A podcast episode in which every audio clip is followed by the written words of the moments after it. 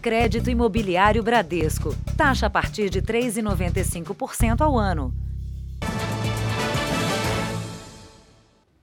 Boa noite. Olá, boa noite. Uma discussão banal terminou com uma família refém por mais de duas horas em São Paulo. Um homem ameaçou a namorada e os filhos dela com uma faca. A polícia foi acionada para negociar com o agressor. A casa na zona leste de São Paulo foi cercada pela polícia na manhã deste sábado. Lá dentro, Tiago Bizioli ameaça a companheira e dois filhos adolescentes dela. O namorado da filha da vítima estava na casa e conseguiu fugir quando o homem fez a família refém. O agressor havia bebido muito. O Thiago estava lá fora, com, som alto, gritando e batendo na parede. Aí a minha sogra pediu só para ele abaixar o som e parar de gritar e bater na parede. No entanto, ele pegou e simplesmente é, partiu para cima dela. Policiais do Grupo de Ações Táticas Especiais da PM conduziram a negociação. Aí você vai ver quem está aqui fora, você vai me ver. Foram duas horas e meia de conversa até o homem aceitar se entregar. Com ferimentos leves, a namorada foi levada para o hospital. Depois esteve na delegacia com os filhos para prestar depoimento. O agressor e a vítima começaram a namorar há nove meses. Ela e os filhos disseram à polícia que o relacionamento sempre foi conturbado. O homem já havia sido violento outras vezes. Ele foi indiciado por agressão, ameaça e pelo sequestro e cárcere privado. Agora, a justiça decide se Tiago vai continuar preso ou se vai responder pelo crime em liberdade. Veja agora outros destaques do dia. Cidades de quatro estados já vendem gasolina por mais de R$ 7,00 o litro. Advogado morto em assalto em São Paulo se recusou a fazer transferência via Pix. Em Goiânia, jovens fazem festa na fila na hora de tomar a vacina. Presidente Bolsonaro diz que seguiu a Constituição para pedir impeachment de ministro do Supremo. União Europeia não reconhece o Talibã como governo do Afeganistão. Os novos passos da ginasta Rebeca Andrade depois de brilhar na Olimpíada. E a nova fase do portal R7, cobertura multiplataforma com força total na capital do poder.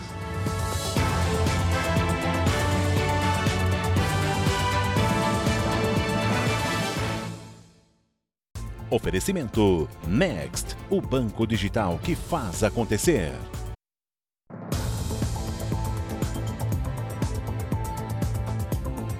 Ceará, uma vendedora morreu durante uma troca de tiros no shopping. Câmeras de segurança gravaram parte da ação. A polícia ainda não sabe se a bala que atingiu a funcionária saiu da arma dos assaltantes. Estas imagens mostram dois suspeitos de participarem do roubo à joalheria que terminou com a morte da vendedora Carol Rocha. Eles ainda não foram identificados. De acordo com a Secretaria da Segurança Pública do Ceará, passava das sete da noite quando um homem armado entrou na loja, se passando por cliente, enquanto o outro dava apoio do lado de fora. Boa parte da ação foi registrada por câmeras de segurança. Nesse momento, a funcionária acionou o botão de pânico, chamando a segurança. Durante a troca de tiros, um dos assaltantes usa a funcionária para se proteger. É nesse momento que ela é atingida. Segundo testemunhas que estavam no shopping, os homens conseguiram fugir após Carol ser baleada, já que todas as atenções se voltaram na tentativa de salvar a vida dela. Muitas pessoas ficaram assustadas, outras filmaram parte da ação. O laudo da perícia deve apontar de onde partiu o tiro que matou a vendedora. No mês passado, essa mesma joalheria foi roubada logo após o fechamento. O criminoso levou mais de 4 milhões de reais em joias e relógios. A investigação apura se o assalto de ontem tem alguma ligação com o do mês passado. A Secretaria de Segurança Pública do Ceará informou há pouco que foram presos quatro suspeitos de envolvimento com o crime. Pelo menos cinco pessoas foram baleadas durante a noite no Rio de Janeiro. Foi num confronto entre policiais e traficantes. Uma madrugada violenta no Rio de Janeiro. Os confrontos aconteceram em pelo menos três comunidades. No complexo do Chapadão, na zona norte da capital, duas pessoas foram baleadas. Segundo a Polícia Militar, eles eram traficantes da comunidade. Perto dali, outro tiroteio, dessa vez no complexo da Maré. A troca de tiros aconteceu com suspeitos que estavam nesse carro. Um deles morreu na hora. Os disparos atingiram um salão de beleza. Uma pistola e um rádio transmissor foram apreendidos. O terceiro confronto foi no Complexo do Salgueiro, na região metropolitana do Rio. Informações exclusivas obtidas pelo Jornal da Record mostram que a região dominada pela maior facção do Estado sofria uma tentativa de invasão. O tiroteio aconteceu durante o deslocamento dos criminosos que seguiam para fazer o reforço de uma comunidade. Na troca de tiros entre policiais e traficantes, João Vitor de Oliveira Santiago, de 17 anos, morreu na hora. O amigo Alexander Mota, de 19 anos, foi baleado e se recupera no hospital. Era fim de tarde e João Vitor e Alexander estavam praticando o hobby preferido, pescar.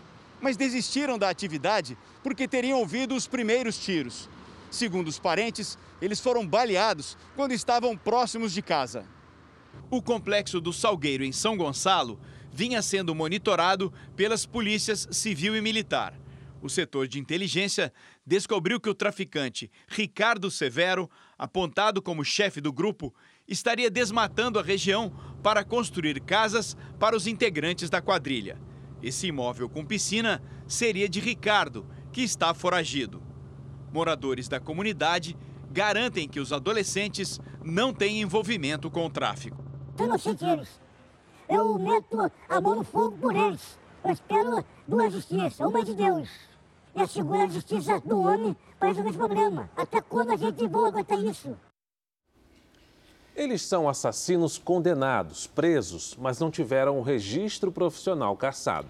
É o caso do advogado Misael Bispo de Souza, que matou a ex-namorada Mércia Nakashima, e também da médica Gabriela da Costa, presa por matar dois homens em Minas Gerais. Gabriela Correia Ferreira da Costa foi condenada em 2015 a 46 anos e seis meses de prisão por homicídio triplamente qualificado, ocultação de cadáver, formação de quadrilha, extorsão e cárcere privado. Apesar da condenação, o registro profissional dela continua ativo. Gabriela pode voltar a exercer a medicina quando sair da prisão na realidade, acabou que ela está afastada do exercício profissional pela própria prisão dela. Todos os conselhos de ética avaliam a, a conduta do profissional no exercício da profissão.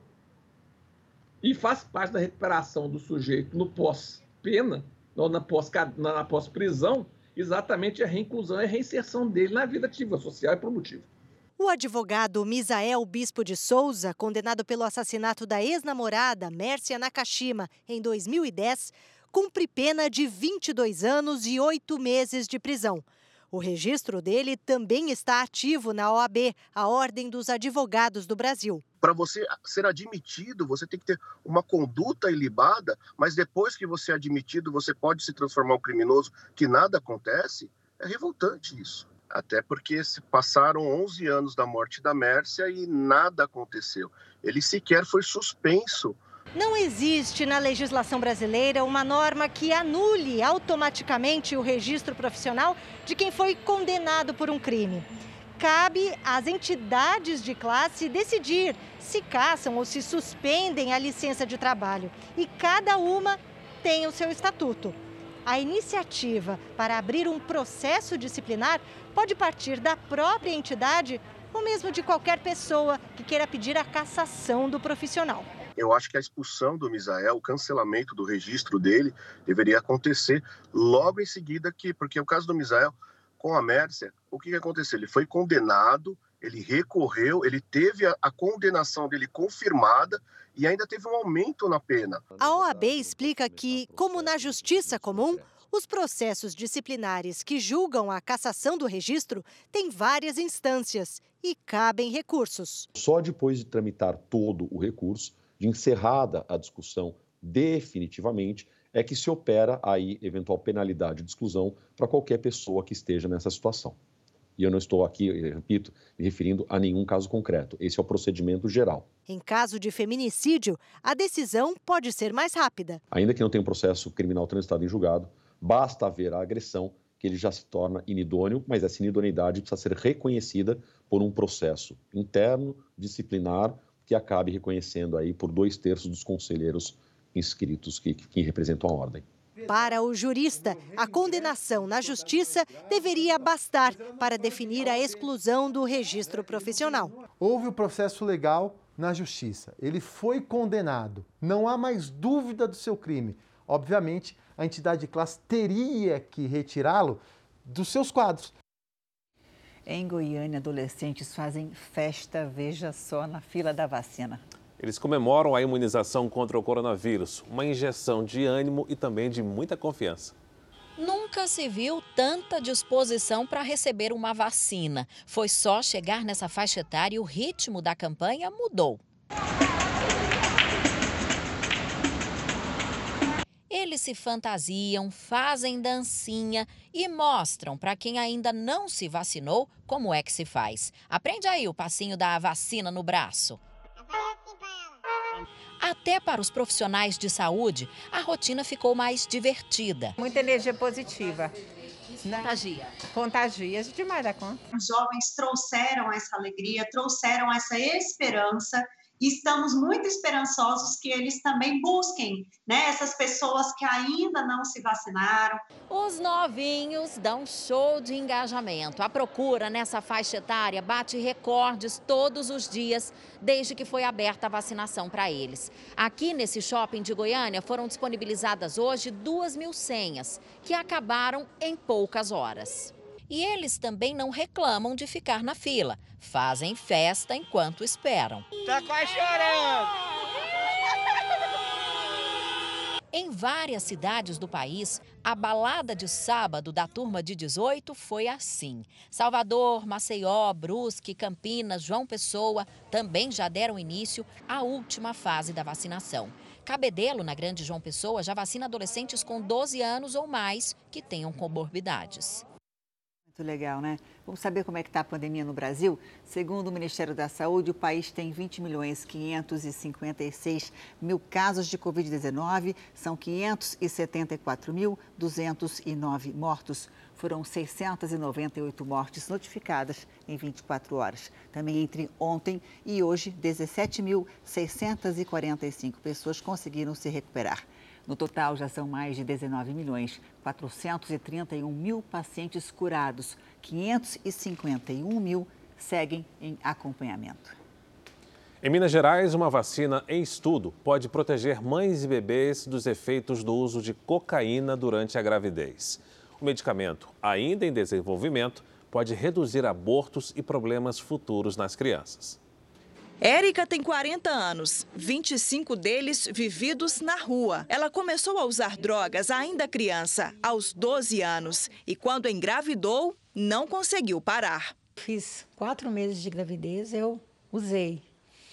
E aí eu não parei mais. Segundo especialistas, o uso de cocaína durante a gestação pode causar complicações graves, parto prematuro e até o aborto espontâneo. Esses bebês têm mais vulnerabilidade para o desenvolvimento de doenças mentais e de outros problemas de saúde. Uma vacina inédita no mundo promete proteger os bebês de gestantes dependentes de cocaína e crack.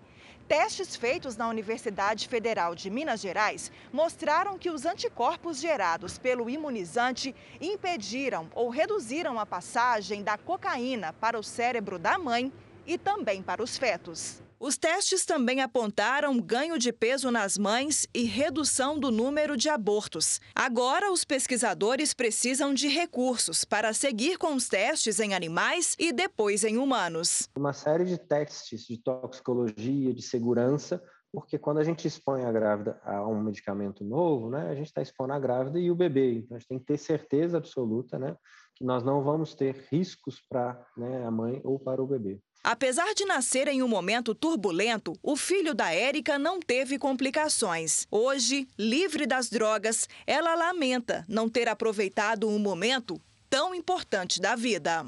Se eu pudesse, eu faria tudo de novo, para me poder curtir uma gravidez, né? O estudo de uma universidade em Belém revela que mais de mil cavalos e burros são usados para puxar carroças na cidade. E com tantos animais nessa condição circulando pelas ruas, casos de maus tratos e acidentes, claro, se tornaram comuns. O vídeo compartilhado nas redes sociais mostra o resgate de uma égua. O animal caiu dentro de um bueiro aberto em Ananindeua, região metropolitana de Belém. Vários homens se esforçam para erguer o animal com uma corda. Depois de várias tentativas, ela é resgatada e vai para os cuidados de veterinários. A égua, que era usada para puxar carroça, está bastante debilitada. Ela tem uma lesão muito profunda, com perda de musculatura, com perda de movimento e, e uma, uma ferida muito profunda e uma ferida que vai precisar de um tratamento primeiro cirúrgico e depois uma recuperação muito prolongada. Em Belém, se estima que 1.500 cavalos e burros sejam usados como animais de tração na área urbana da cidade. Boa parte deles acaba abandonada nas ruas depois de anos de maus tratos. Em todo o estado, o projeto Carroceiros, que funciona na Universidade Federal Rural da Amazônia, é o único que atende animais de grande porte resgatados. Atualmente, sete cavalos estão em recuperação e o custo é elevado. O tratamento de apenas um animal chega a custar 4 mil reais. O projeto sobrevive com recursos da universidade e com a ajuda de emendas parlamentares. Já percorreu vários bairros da Grande Belém para levar atendimento veterinário gratuito a esses animais de estância. Nesta ação em Ananindeua, os voluntários constataram que boa parte deles é usada no trabalho de tração dentro de um lixão que fica nas proximidades. Esta mula perdeu a orelha direita devido ao excesso de carrapatos. E esses animais andam, transitam pelo lixão. Então, eles têm muitas lacerações, lesões. No Brasil, é responsabilidade dos municípios regulamentar a tração animal. Em Belém, uma lei quer reduzir o uso de cavalos até 2028, quando isso será proibido na cidade. A mudança deveria ser gradual, mas na prática não é isso que acontece. Está difícil, porque nós ainda não temos nenhum plano do município de Belém para começar a trabalhar essa lei. A população que depende da tração animal, os carroceiros, eles vão sofrer, eles precisam de um incentivo. Agora, destaque ao noticiário internacional. A União Europeia declarou que não reconhece o Talibã como regime governante do Afeganistão. E a Casa Branca pediu aos americanos para evitarem o aeroporto de Cabul. Neste sábado, um avião partiu sem passageiros porque não havia segurança. Milhares de afegãos desesperados, cansados e famintos seguem esperando no aeroporto de Cabul, lutando para poder fugir do Talibã.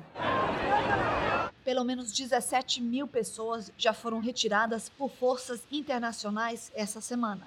O secretário de Estado americano Anthony Blinken disse que os Estados Unidos e mais 12 países concordaram em hospedar, pelo menos temporariamente, afegãos refugiados. Neste sábado, Washington pediu aos cidadãos americanos no Afeganistão para não ir ao aeroporto de Cabul por causa de possíveis ameaças à segurança. Eles devem esperar por instruções individuais da embaixada americana.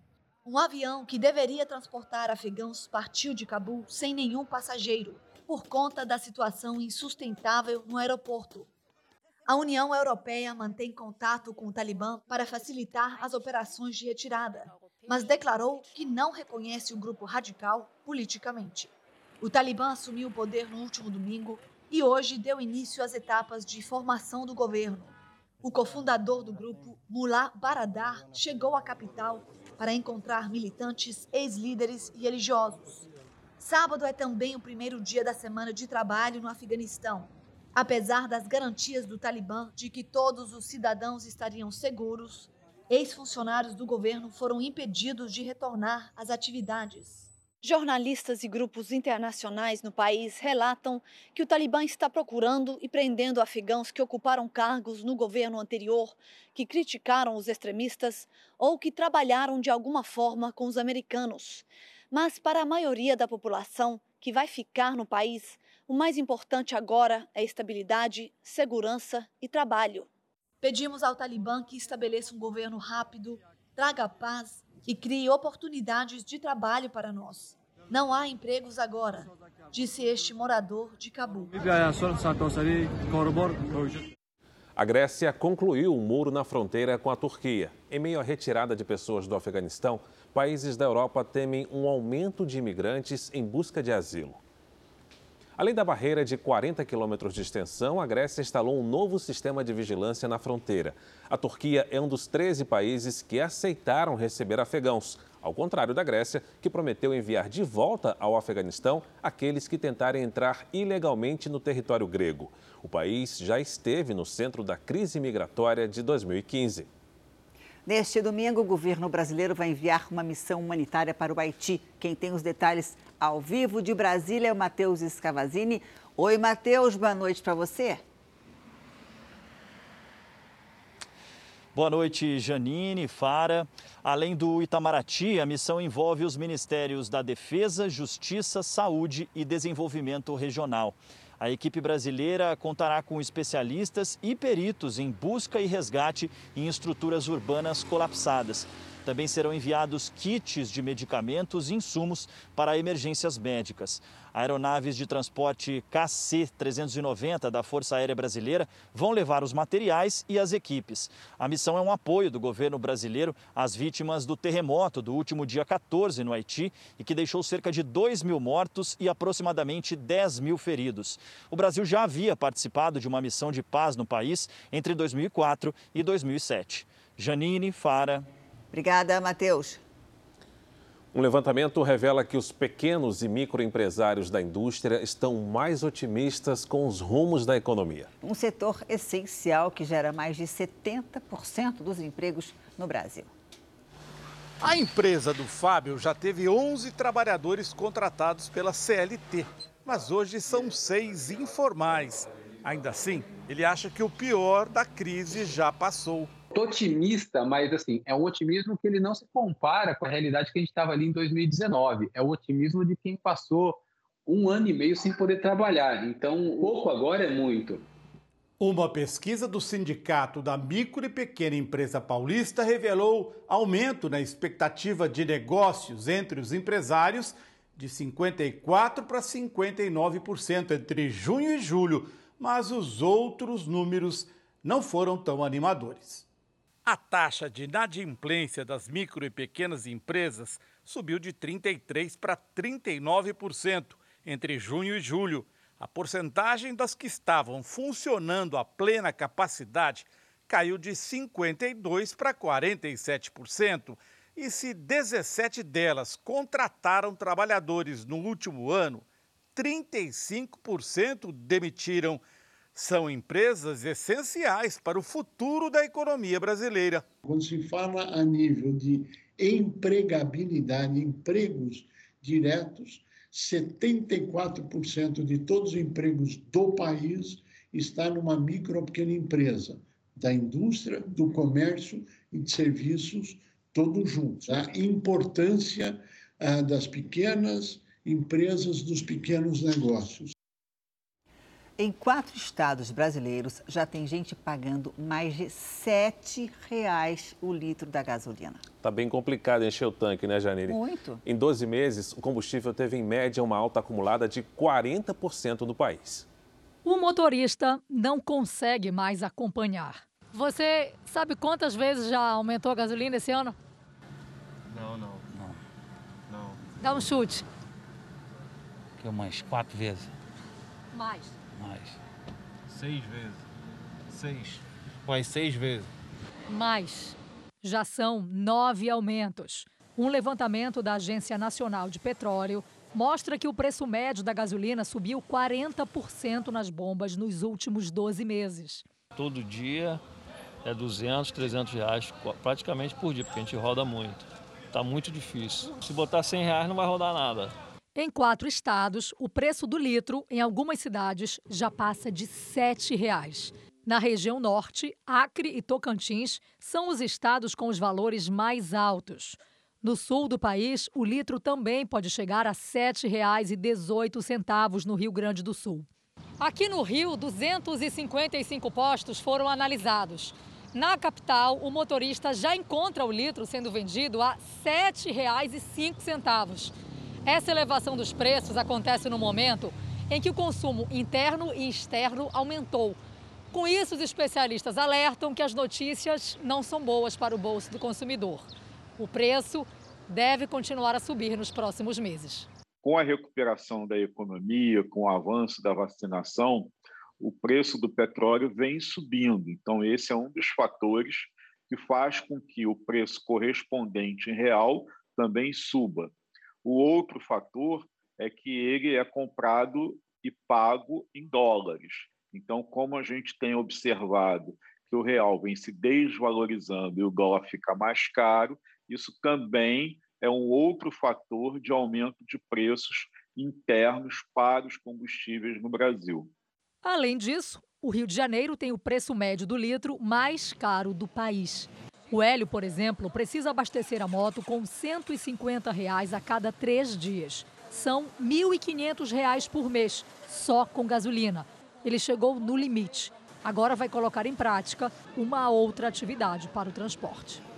Às vezes é melhor andar até de bicicleta para não gastar nada. Veja a seguir: presidente Bolsonaro nega revanchismo ao pedir impeachment do ministro Alexandre de Moraes do STF. E também os novos desafios da ginasta Rebeca Andrade depois do ouro olímpico.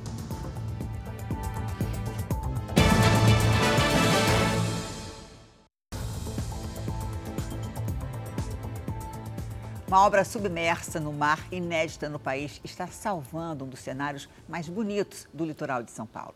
Em vez de desaparecer por causa da erosão, a ponta da Praia de Santos já ganhou 9 metros de faixa de areia.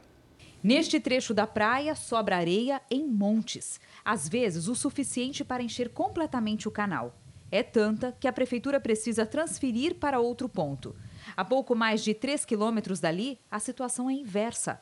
A faixa de areia está sumindo cerca de um metro por ano. O mesmo aconteceu com esse canto da Praia de Santos, que por muito pouco não desapareceu.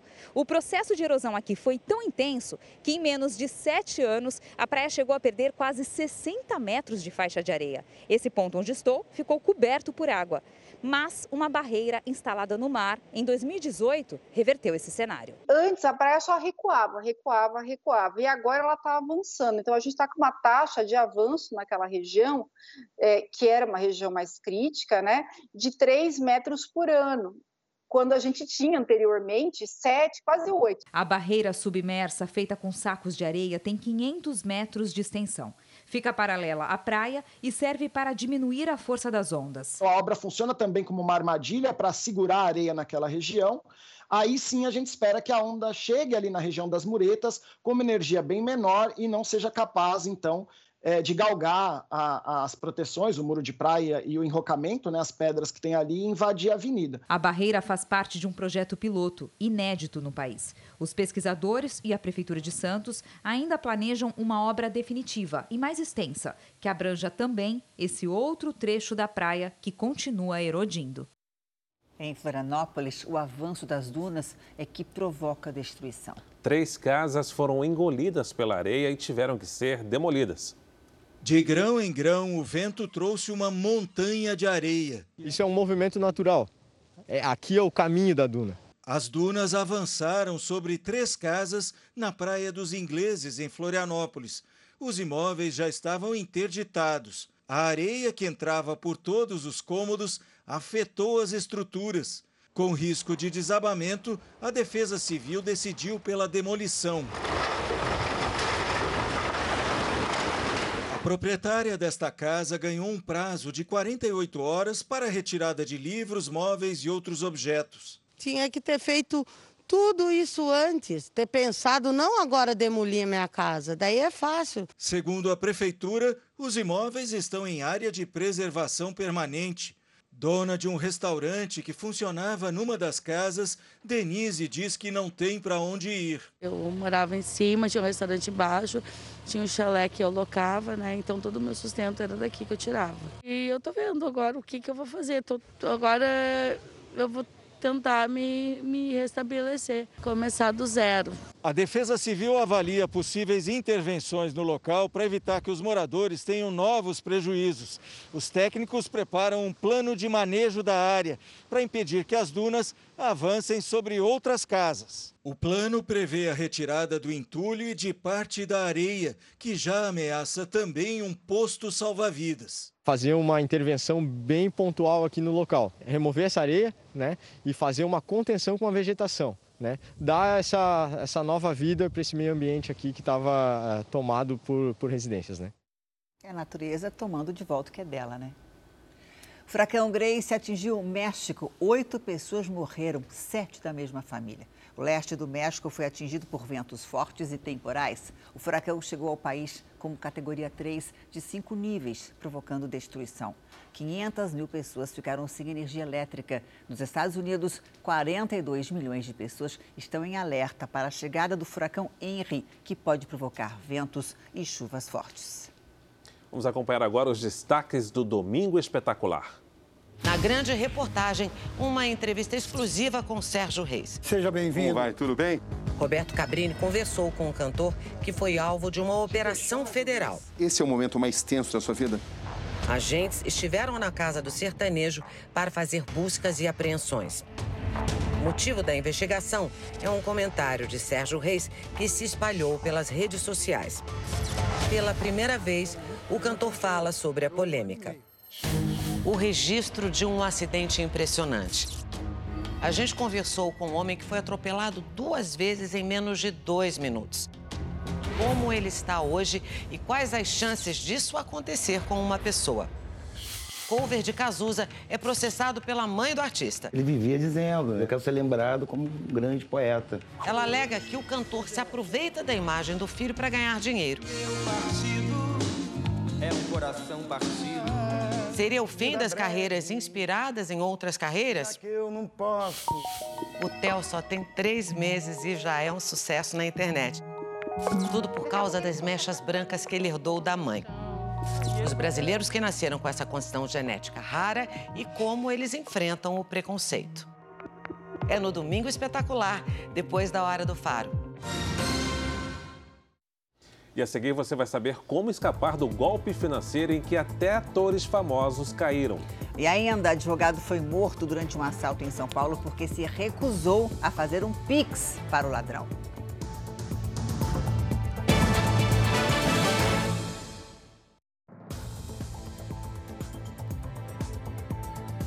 Especialistas em segurança digital fazem um alerta. Os golpes pela internet se tornaram mais comuns durante a pandemia. E nesta semana, a Justiça aceitou uma denúncia do Ministério Público de São Paulo contra uma empresa que praticava pirâmide financeira. Dois atores e um ex-jogador de futebol estão entre as vítimas. A oportunidade imperdível oferecida por um amigo no aplicativo de mensagem tudo bem profissional e convincente. O crime digital e o crime em geral, ele sempre se aperfeiçoa, né? Ele sempre percebe o que está funcionando no, no, golpe e o que não está funcionando e vai mudando isso, vai tentando alterar para cada vez conseguir mais lucratividade para eles. Os golpes digitais, incluindo as famosas pirâmides financeiras, em que muitas pessoas investem dinheiro para abastecer o negócio e apenas quem está no topo lucra de verdade estão mais longe de lesar apenas os desavisados. O golpe ele é preparado exatamente para atender aquela vítima, para identificar quais são as necessidades, os interesses daquela vítima e oferecer, apresentar opções que sejam muito interessantes para ela. Recentemente, a atriz Juliana Paz, o ator Murilo Rosa e o ex-jogador Luiz Fabiano perderam juntos cerca de um milhão de reais. Pelas redes sociais, o ator reconheceu ter caído no golpe e alertou os seguidores. Isso é uma situação constrangedora, uma situação chata, né? Então fica esse alerta para você. É, tome cuidado é, com quem você vai se associar, é, oportunidades que parecem fáceis. Tome cuidado, porque esses pilantras eles estão querendo exatamente o seu dinheiro. Nesse caso dos famosos, o esquema funcionava da seguinte maneira: os acusados ofereciam uma proposta imperdível de investimento financeiro. A suposta empresa compraria carros seminovos e faria a revenda para lojistas. A promessa era de um retorno que variava de 4% a 8% do valor investido. Eles ofertavam uh, investimentos, asseguravam uma remuneração uh, específica, uh, pagavam essa remuneração no primeiro, no segundo mês, e assim que eles conseguiram mobilizar um grande número de investidores, eles simplesmente desapareceram. O Ministério Público já denunciou os acusados e a polícia pediu a quebra dos sigilos bancários para localizar os recursos. O processo deve se desenrolar e ter um destino uh, em, em um período curto de tempo e acreditamos que chegaremos a um resultado positivo. O perito especializado em crimes digitais reforça as dicas para não cair nos golpes, cada vez mais ousados e criativos. A primeira, e é que a gente fala há muito tempo, é não existe almoço grátis. Se você está recebendo uma oferta milagrosa, uma coisa muito incrível, que ninguém mais tem acesso e só você está sendo privilegiado em receber essa notícia em primeira mão, já começa desconfiando por aí. Né? Segundo, essa oportunidade, ela demanda que você tome sua decisão rápido. Então, um ponto importante é pense, tenha tempo. Nesse tempo que você vai conseguir, pesquise na internet. E o ponto principal, que é o terceiro ponto, não é porque um amigo seu te enviou, não é porque você confia neste amigo que aquilo realmente é real. A polícia do Rio prendeu um homem suspeito de ter praticado mais de 50 assaltos nos últimos anos. Ele preferia atacar mulheres e contava com a ajuda da esposa.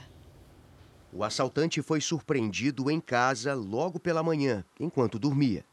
Adriano Pida Silva Cordeiro, de 33 anos, não conseguiu escapar do cerco da polícia. Perdeu, né, irmão? Segundo as investigações, ele roubou mais de 50 carros nos últimos anos no estado do Rio de Janeiro. Na maior parte dos casos, as vítimas eram mulheres.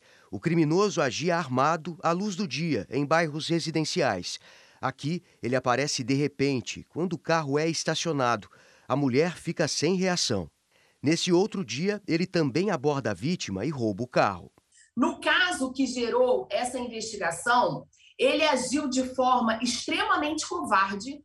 Ele retirou a vítima do veículo que ela conduzia pelos cabelos, foi arrastando ela pelo chão, deu uma coronhada na sua cabeça com a arma né, utilizada no crime. Há três meses, essa vítima também foi abordada por Adriano. Quando eu desembarquei o meu filho do carro, ele veio na minha direção, armado, me mostrando a arma, dizendo que queria a chave do carro. A chave estava na minha mão, ele pegou com força na minha mão, pegou a chave e não deu nenhuma opção de nada, simplesmente entrou no carro e levou o carro.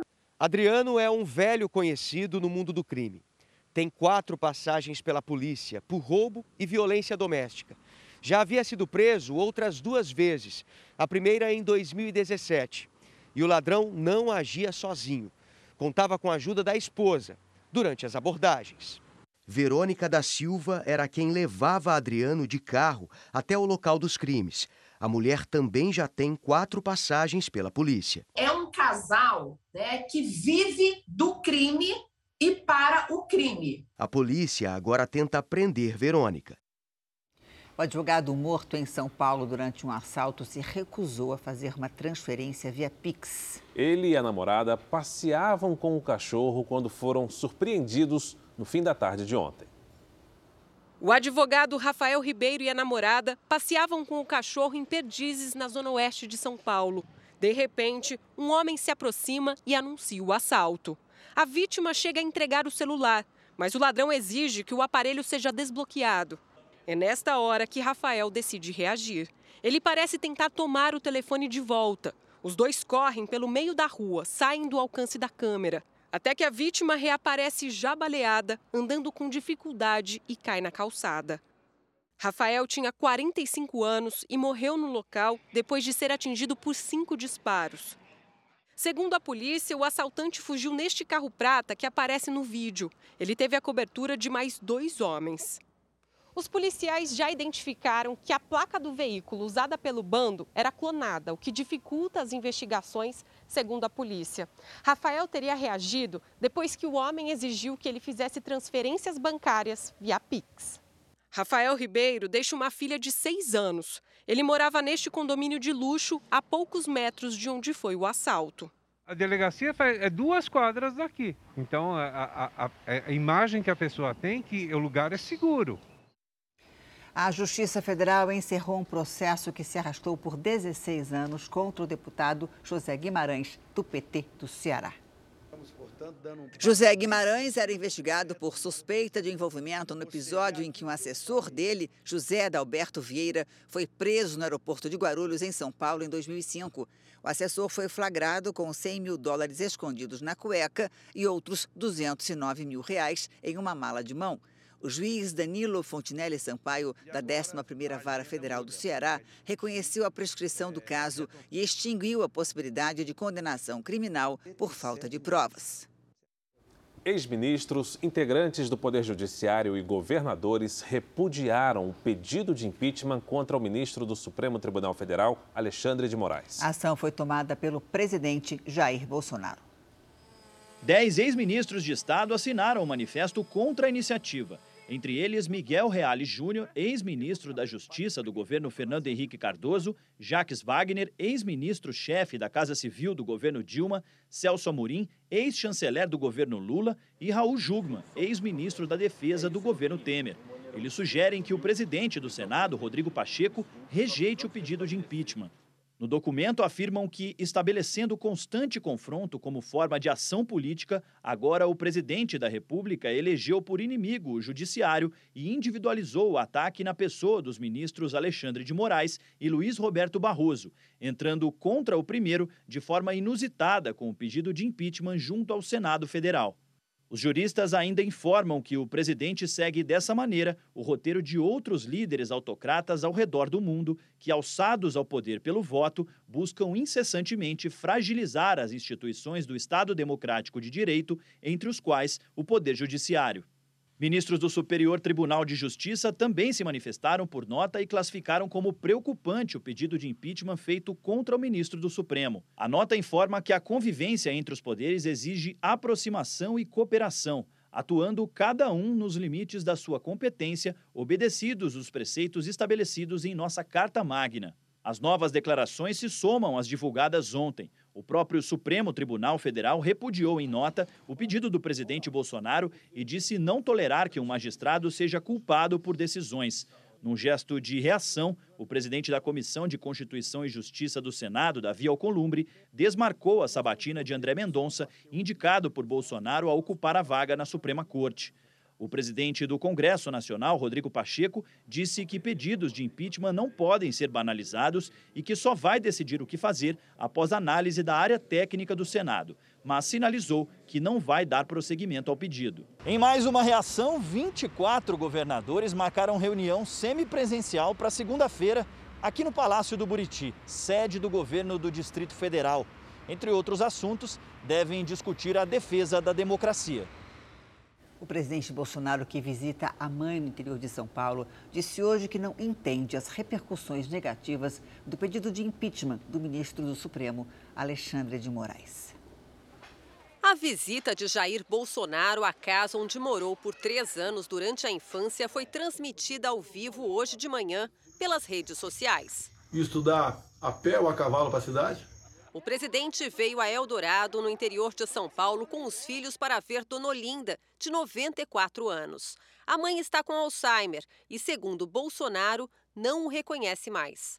Em contatos com apoiadores ontem e hoje, o presidente também não usou máscara. Por ter infringido regras sanitárias, Bolsonaro foi autuado pela quinta vez pelo governo de São Paulo. O valor total das multas pode chegar a 3 milhões de reais.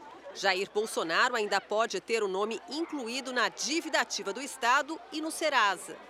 Pouco antes de deixar a cidade, Bolsonaro negou que o pedido de impeachment do ministro do Supremo Tribunal Federal, Alexandre de Moraes, seja efeito de uma revanche. O presidente afirmou ainda que tudo está sendo feito de acordo com a Constituição. Engraçado, quando eu entro numa ação do Senado, fundado no artigo 52 da Constituição, muda o na minha cabeça. O limite é a nossa Constituição. Mais, todos os incisos do artigo 5 da Constituição, eu cumpri todos. Por volta das 10h30 da manhã, o presidente deixou a cidade e desembarcou em Brasília no começo da tarde. Há pouco, o governo de São Paulo informou que multou mais uma vez o presidente Bolsonaro por não usar máscaras. Desta vez, foi em Ribeira, na região do Vale. É a terceira infração anotada em menos de 24 horas pelo mesmo motivo. Agora, o valor das multas pode chegar a 4 milhões e 500 mil reais. Questionamos o governador João Dória sobre as multas aplicadas ao presidente. E ele disse, aspas, em São Paulo, a lei é para todos inclusive o presidente. Fecha aspas. O incêndio na Chapada dos Guimarães, no Mato Grosso, de grandes proporções, preocupa autoridades. O fogo começou nesta sexta-feira, a 25 quilômetros de Cuiabá. Os bombeiros usam aviões para jogar água e conter o incêndio, como você vê nas imagens. As equipes correm contra o tempo, porque o vento carrega a fumaça para longe. A qualidade do ar já foi prejudicada até mesmo na capital de Mato Grosso. A cada dia aumentam as queimadas no Brasil e isso provoca uma concentração de fuligem no ar, principalmente nas regiões norte e centro-oeste do Brasil. Boa noite, Lidiane. Essa fumaça pode se espalhar pelo país como ocorreu no ano passado? Pode sim, infelizmente, viu, Janine? Boa noite para você, para o Fara, para quem nos acompanha em casa.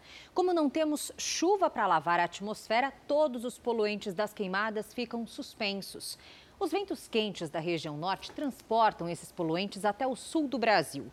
Nos próximos dias, podemos ter registro de fuligem no Paraguai e até no Paraná. E sabem aquele pôr do sol bem lindo alaranjado? Ele vai se repetir algumas vezes esta semana. A imagem é bonita, mas só fica realmente com aquela cor por causa da reação entre os raios solares e a alta concentração de poluição. Neste domingo, o tempo seco aumenta o risco de novas queimadas no Brasil Central. Nada de chuva em toda a área clara aqui do mapa. Do Acre até o norte do Maranhão e no litoral do Nordeste, chuva rápida e isolada.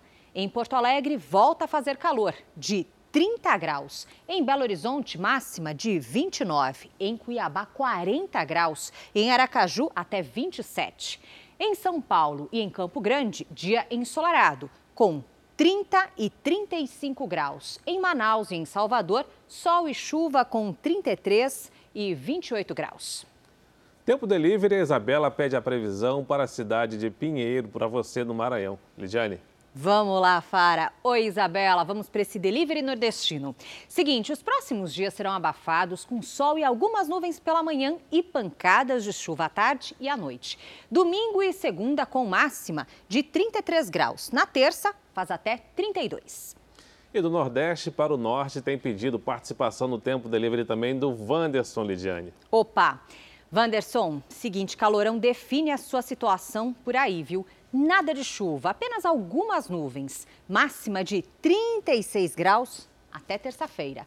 Participe também do Tempo Delivery pelas redes sociais. Mande a sua mensagem com a hashtag você no JR. Bom domingo, gente. Obrigada, Lid. Bom domingo para você também. Obrigado, Lidiane. Muita gente já ouviu falar em escargot, mas poucos sabem que o típico prato francês também faz sucesso em Portugal, mas com outro nome, caracol. Falta coragem para alguns turistas, mas o escargot ou caracol tem conquistado o verão europeu. Ele é originalmente marroquino, mas ganhou gosto português e faz tempo. O quitute é mais antigo que o famoso bolinho de bacalhau. Só nesta fábrica em Azeitão, no sul do país, chegam por dia mais de 20 mil caracóis do Marrocos, entre os meses de abril e setembro. Seu Francisco, que está nesse ramo há mais de 40 anos, conta que antes ainda era possível encontrar a espécie em Portugal, mas hoje quase 100% da produção vem direto do Marrocos. Eu ia buscar muito caracol ao Algarve, muito mesmo. Ia lá duas, três vezes por semana. Aventurei-me a ir para a Espanha à procura de, de caracol. Encontrei uh, espanhóis que já traziam caracol de Marrocos. Fui a falar com eles e então a partir daquela data comecei a importar também caracol. Mas ao contrário de outros quitutes da culinária portuguesa, o caracol não é tão famoso entre os turistas. E eles chegam aqui também caracóis e ficam assim um bocadinho. E como depois vêm e vão-se embora, não estão lá acostumados ao caracol. Mas por todo o país, na época do verão, tem restaurante que só vende caracol. É o caso da loja da família de Rubem, que já está na terceira geração. Ele conta que prefere vender só no verão, ou como ele diz, nos meses sem R, quando o caracol é de melhor qualidade. O caracol pequeno é o mais comum e o preferido e mais consumido entre os portugueses. E aos poucos vem caindo no gosto dos brasileiros que vivem aqui, apesar de popular. Eu nunca experimentei, mas claro que hoje eu vou provar esse daqui, que é o pequeno, chamado mesmo de caracol. Vamos lá, a gente pega com a mão. Uma delícia! Quem ainda tem receio de provar o petisco português, que tal um incentivo? Não engorda e faz bem para a saúde. O único problema é o acompanhamento, né, seu Francisco? Quem engorda é o pão e a manteiga e a cerveja. Pela sexta semana seguida, milhares de franceses foram às ruas protestar contra o passaporte sanitário. A maior manifestação foi em Paris, mas em outras cidades também houve protestos. Para os manifestantes, o documento restringe a liberdade da população. O passaporte sanitário identifica quem está imune contra o coronavírus e autoriza a entrada em ambientes fechados, como restaurantes. Também é possível apresentar um teste negativo para a doença. Na Austrália, manifestantes foram às ruas contra a prorrogação das medidas de combate à pandemia. 250 pessoas foram presas nos protestos. Os manifestantes entraram em confronto com a polícia. Mais de 1.500 agentes foram mobilizados para conter o tumulto. Sete ficaram feridos. A Austrália adotou o confinamento para conter o surto de coronavírus, mas nos últimos dias o país registrou mais de 700 casos. Hoje foram quase 900. É o maior número desde o começo da pandemia. No total, mais de 43 mil pessoas foram infectadas. De volta ao Noticiário Nacional, vamos ver agora como é que está o andamento da vacinação em todo o Brasil. Somadas as aplicações da primeira e segunda doses, 1 milhão e 87 mil pessoas receberam a vacina contra o coronavírus nas últimas 24 horas. Hoje, o país tem mais de 122 milhões 125 mil vacinados com a primeira dose e 54 milhões 817 mil pessoas completaram a imunização. Vamos aos estados. São Paulo aplicou a primeira dose em 32 milhões 685 mil pessoas, ou seja, 70,61% da população. O Rio Grande do Sul vacinou 62,38% dos gaúchos, o que representa 7 milhões 125 mil pessoas. Já em Mato Grosso do Sul, 1 milhão 745 mil pessoas foram vacinadas, 62,13% dos moradores. E Santa Catarina aplicou a primeira dose em 60,61%, o que corresponde a pouco mais de 4 milhões 395 mil pessoas. No portal r7.com você pode acompanhar a situação de todos os estados no mapa interativo. O portal da internet, que é uma referência no país, vai ficar ainda melhor. A partir de segunda-feira, o R7 começa uma nova fase, com a chegada de novos profissionais e, claro, com a credibilidade de sempre.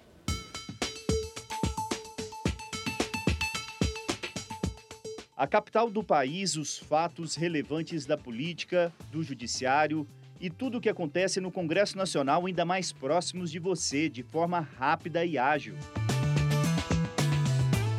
Informação apurada pelos melhores profissionais, acessível na tela do seu computador, celular, tablet, em todas as plataformas, do jeito que você já está acostumado a acompanhar no R7. O portal que já é referência no país vai ficar ainda melhor o R7, a partir dessa segunda-feira, que já existe há 12 anos e é um dos mais acessados e confiáveis do país, entra numa nova fase. 30 novos profissionais com experiência reconhecida no mercado foram contratados para levar até você as principais notícias da nossa política nacional. Eles estarão presentes estrategicamente todos os dias nos locais onde a notícia acontece. Palácio do Planalto acompanhando a presidência da República, No Congresso Nacional, vendo de perto o trabalho dos parlamentares. No Supremo Tribunal Federal, onde são julgados os processos mais relevantes. Nos principais ministérios do governo e na Polícia Federal. Todo o conteúdo será multiplataforma. Isso quer dizer que, além de textos, você terá acesso a imagens e entrevistas exclusivas. Os novos repórteres do R7 estarão equipados com o que há de mais moderno para levar a notícia rapidamente até você. Estes kits formados com computadores portáteis, tablets, celulares e microfones permitem o envio de textos, imagens e sons de forma rápida e precisa, para te manter sempre bem informado, do jeito que o século XXI nos exige. Os novos profissionais também vão atuar de forma multiplataforma. Além do R7, você vai ter mais repórteres para te contar tudo o que acontece em Brasília ao vivo na Record TV, Record News e redes sociais. A integração será maior ainda. Os repórteres e apresentadores que você está acostumado a ver na TV também irão produzir conteúdo para a internet e mídias sociais, tudo com o selo de qualidade do Grupo Record.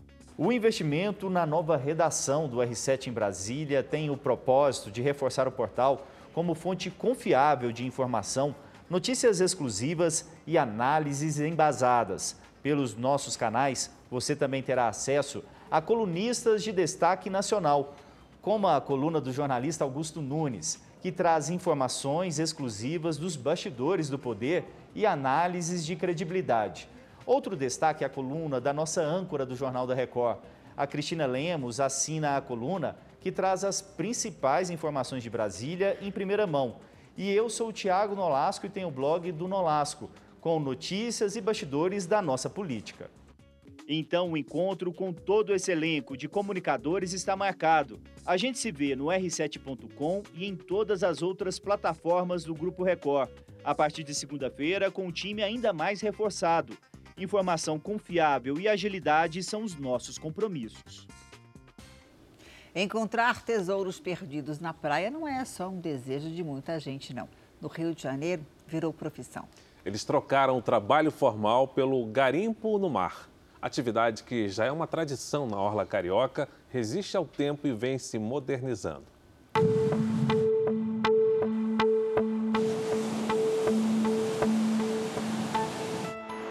O estava muito bom. Eu achei esse anel, achei dois brincos e uma pulseirinha. Ontem de ontem. Agora hoje, por enquanto, está começando a sair moeda. Já é um sinal bom é sinal de sorte para o Jorge pode ser o azar de quem perdeu algo de valor nas praias do Rio de Janeiro. Ah, eu já consegui pegar dois mil e meio na mão, às vezes três mil, numa peça só. Às vezes. Acontece. O bronzeado é de um carioca que vive assim no mar há mais de 40 anos.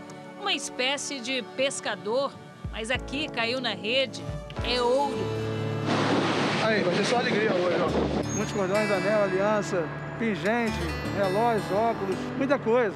É muita coisa que você acha. Mas eu acho que já vendo. Acho e vendo, não fico com nada. Eu levanto às quatro da manhã e saio às cinco em ponto. Às vezes eu faço seis praias, sete, depende. Sai rodando. Até achar uma praia boa.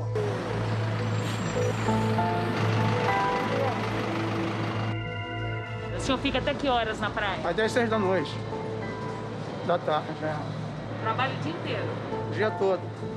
Quanto que o senhor leva de peso todos os dias, seu Jorge? Eu calculo aqui de 15 a, a 20 quilos. 15 a 20 quilos? Você é, como é que tá? Eu calculo. Bem pesada. Os Calos são de 73 anos de muito trabalho.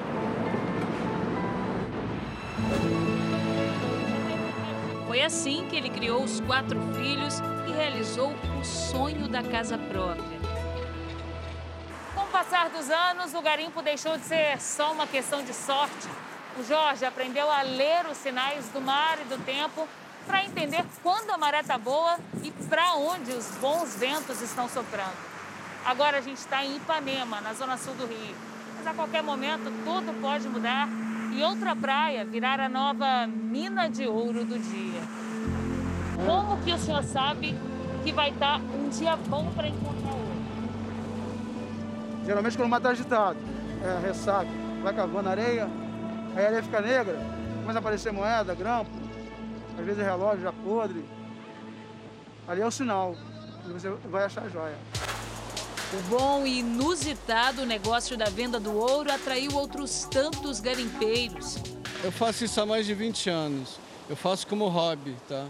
E a, me aposentei faz três anos, agora eu faço um pouquinho mais. Eu era professor da UFRJ.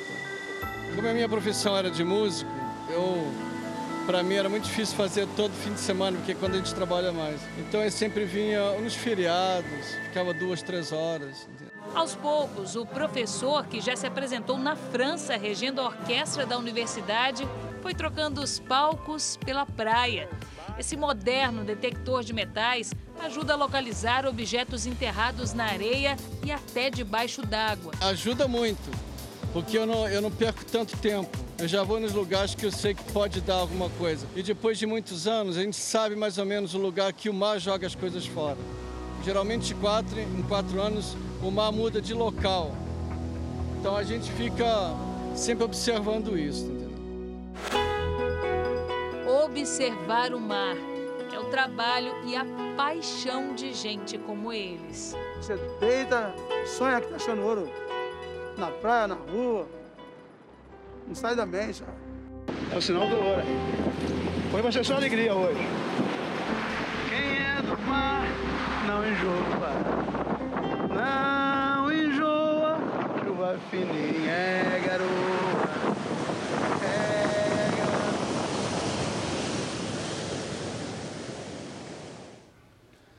E depois de conquistar uma medalha de ouro e uma de prata nos Jogos de Tóquio, Rebeca Andrade já tem novos planos. Agora, nossa ginasta quer brilhar em Paris, mas antes ela busca outros sonhos: entrar na faculdade e tirar a carteira de motorista.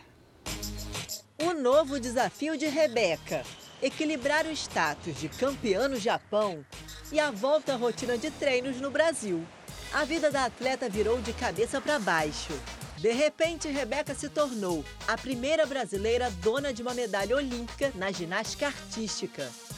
Muito mais gente me conhece, eu sou parada na rua para fazer foto. Agora, além da ginástica, tem outros trabalhos também. Isso é muito legal, todo esse reconhecimento. Eu acho que, que é bem importante, né? Porque eu treinei muito para tudo isso acontecer. Se engana quem pensa que a paulista, de 22 anos, se deu por satisfeita. Rebeca voltou ao trabalho ainda mais motivada e confiante. Está cheia de planos. Bom, tem Mundial esse ano, né, gente? Continuar treinando aqui, né? Pro Mundial, pro brasileiro, aí tirar minha carta, fazer minha faculdade. Ai, vai ser incrível. Tem algo que continua igual na vida de Rebeca, a paixão pela música. A ginasta encantou o mundo com o funk baile de favela, o ritmo preferido para dançar. Mas o talento da atleta vai além das coreografias. Sempre dou o meu jeitinho, é bruto, mas é com carinho. Porque Deus me fez assim, dona de mim. A voz é a principal aliada nas horas vagas. É uma parte muito importante, assim, de todo o meu processo. Porque eu sempre tô cantando, eu sempre tô ouvindo música, sempre tô fazendo alguma coisa relacionada à música. Então a gente sempre sente quando é importante, né? E o ritmo ajuda a Rebeca a brilhar no solo e a exibir as medalhas. O som que vai embalar a ginasta nos Jogos de Paris em 2024 ainda é uma incógnita, mas a meta já está definida. Eu espero chegar em Paris e, assim como foi em Tóquio, abrilhantar a competição. A coleção de medalhas e de dancinhas pode ficar ainda maior.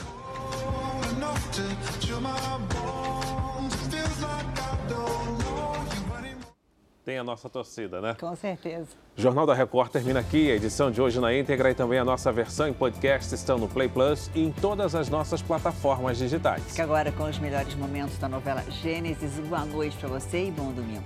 Excelente noite para você.